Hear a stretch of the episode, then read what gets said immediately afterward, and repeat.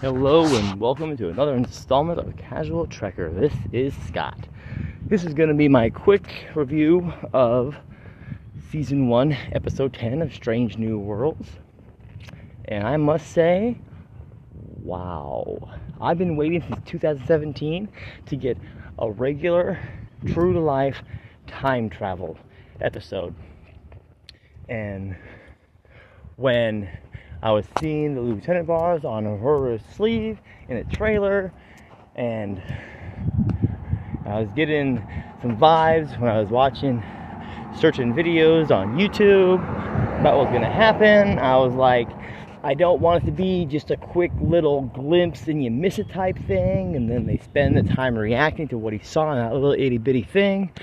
This was straight up the balance of terror with Pike instead, and then bringing in Kirk, which was amazing, and then them having to work together in kind of like a contentious matter a little bit, and uh, Kirk basically telling him you should be doing it like this, and then Pike's be like, "Don't question my judgment, young man," and then come to find out that Kirk's way was the actual way to do it, and then this all kind of helps us understand Pike's allegiance to Pike later on in the menagerie during TOS when Pike, uh, Spock breaks all the rules in the book to get Pike to that planet.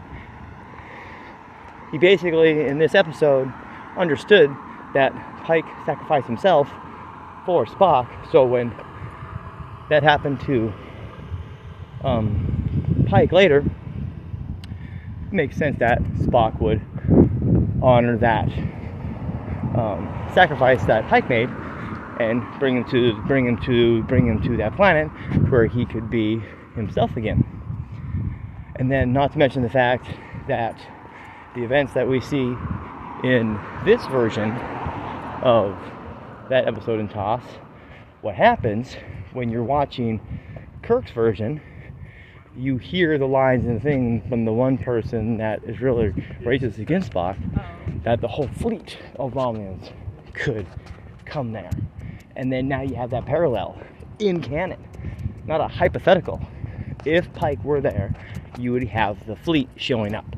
Whereas Kirk's judgment made something different happen. You didn't have a war. You didn't have millions of people dead.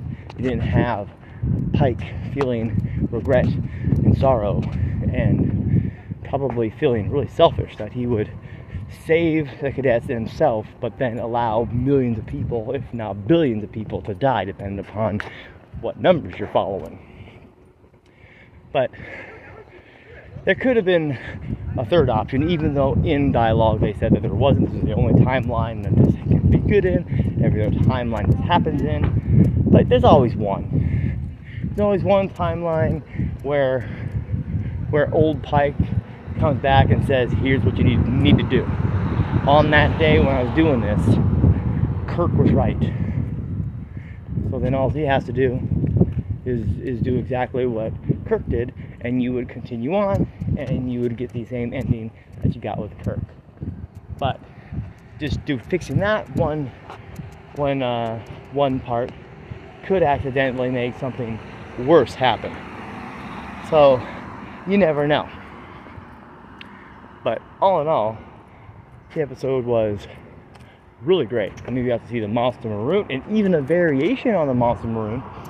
But it's it's going to be fine because it's after war was declared and they were they were obviously not designing everything as they were before. So the minor alteration to the monster maroon is fine and work. It's no different than any other future telling of of the like uh, Yesterday's Enterprise when they have those different they have different they have different uniforms because they were at war with the Klingons. And now we have the version in which they were at war with the Romulans.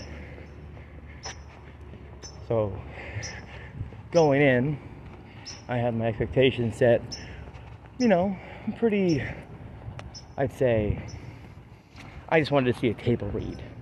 I wasn't sure what I was going to get myself into. I wasn't sure if it was going to be a cliffhanger.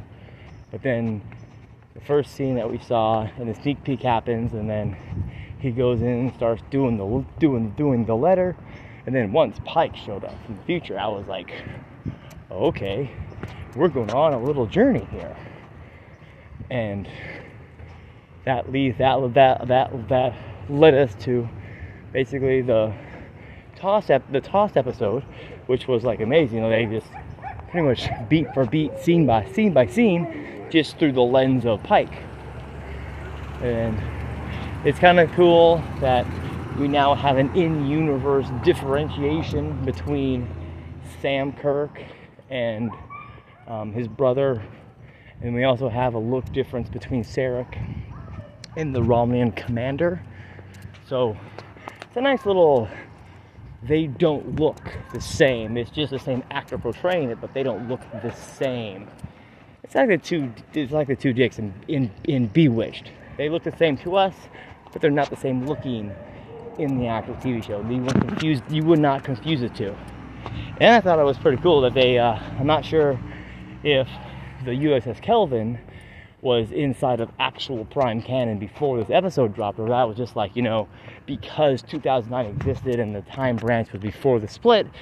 But this actually makes the USS Kelvin and George canon, at least recanonizes them, if the ship wasn't uh, directly said to be um, Kirk's dad's ship. So it brings it even more into canon, those Kelvin movies. They didn't have to. So that was a creative choice, which I think is going to work out really well going forward. Captain Kirk, he was fine. You gotta remember different different events over the last seven years. He was no longer the captain of the Enterprise. He was on a different ship, different experiences from that point going on. So who's to say that something that happened in the days and weeks before we see him in the first initial episode of the original series didn't change him in some way or shape him in some way that wasn't happening here. And that's fine.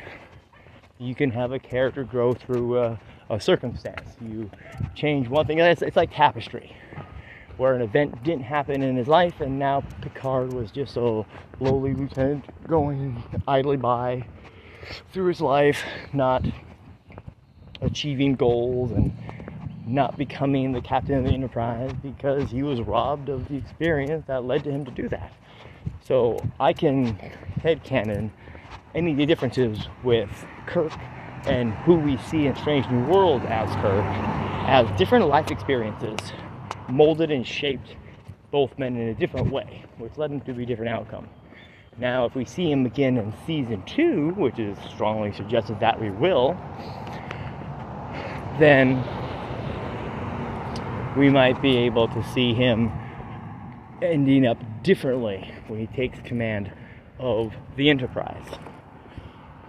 I just was pretty taken aback by the detail and level of accuracy that they were going for when they were doing this. Like it's like if you were to like just listen to the show almost, you wouldn't you wouldn't be sure which one you were listening to. Am I listening to Balance of Terror or am I listening to the season finale of Strange New Worlds? Well, I think it is is a success, but it does put a little linchpin in the idea that the Enterprise is going to look different at the conclusion of Strange New Worlds uh, series run it doesn't look like they did any alterations to it. I mean, the lighting made it look darker, so you didn't really see a lot of you know, detail when they were on the bridge. But I know there's going to be some detractors that are like, the ship is not the same as what Kirk had, and you know, the same argument is that he didn't. The ship was manned by by Pike instead of Kirk. I mean, there's a different crew on it I mean, I, it, we didn't get reference that that Bones was on board the Enterprise at all. And fortunately, this is before the event of, um, technically, is before the event of uh, Khan Noonien Singh being woken up, and maybe he didn't get woken. He didn't get woken up because of this whole war, or maybe he did get woken up and the Romulans got to him instead, and not uh, Pike or Kirk, because their attention was on the war, or maybe we just never discovered at at all in this alternative timeline, but. Not sure exactly where future Pike is from, but it feels like it's somewhere in the area of right around where um, the second Star Trek movie is based. But it really could be anywhere. So 20, 25 years, I'm guessing. But overall, I was excited by the by this final season. I finally got my time travel. It wasn't a blink and you miss it uh, moment. So I was pretty happy about that and I'm really looking forward to seeing what they're going to give us with season two. And it feels like, from what I saw in the ready room, that they're going to still be pushing the envelope with what they're doing. And not to mention the fact that we got to see how he prevents Una from going to prison because in that altered timeline, maybe because the war was going on, he couldn't focus attention on Una. He was able to put, he was able to help her and so that's why there's an alteration to where she's there for seven years, and now that he can focus on that next season, that the, it'll be different for her. Uh, we will see. But in my in my humble opinion, this is this was a good finale. It'll definitely have people talking. It'll definitely have people drawing parallels between the two these two these two episodes, the one from TOS and the one from uh, Strange Strange New Worlds and it's just going to be a lot of fun as uh, as time goes on and and uh, time goes between the, the finale air date and as people are talking about it. It'll be fun to see what everyone on YouTube says. But that will conclude this podcast on Strange New Worlds, episode 10 of season 1.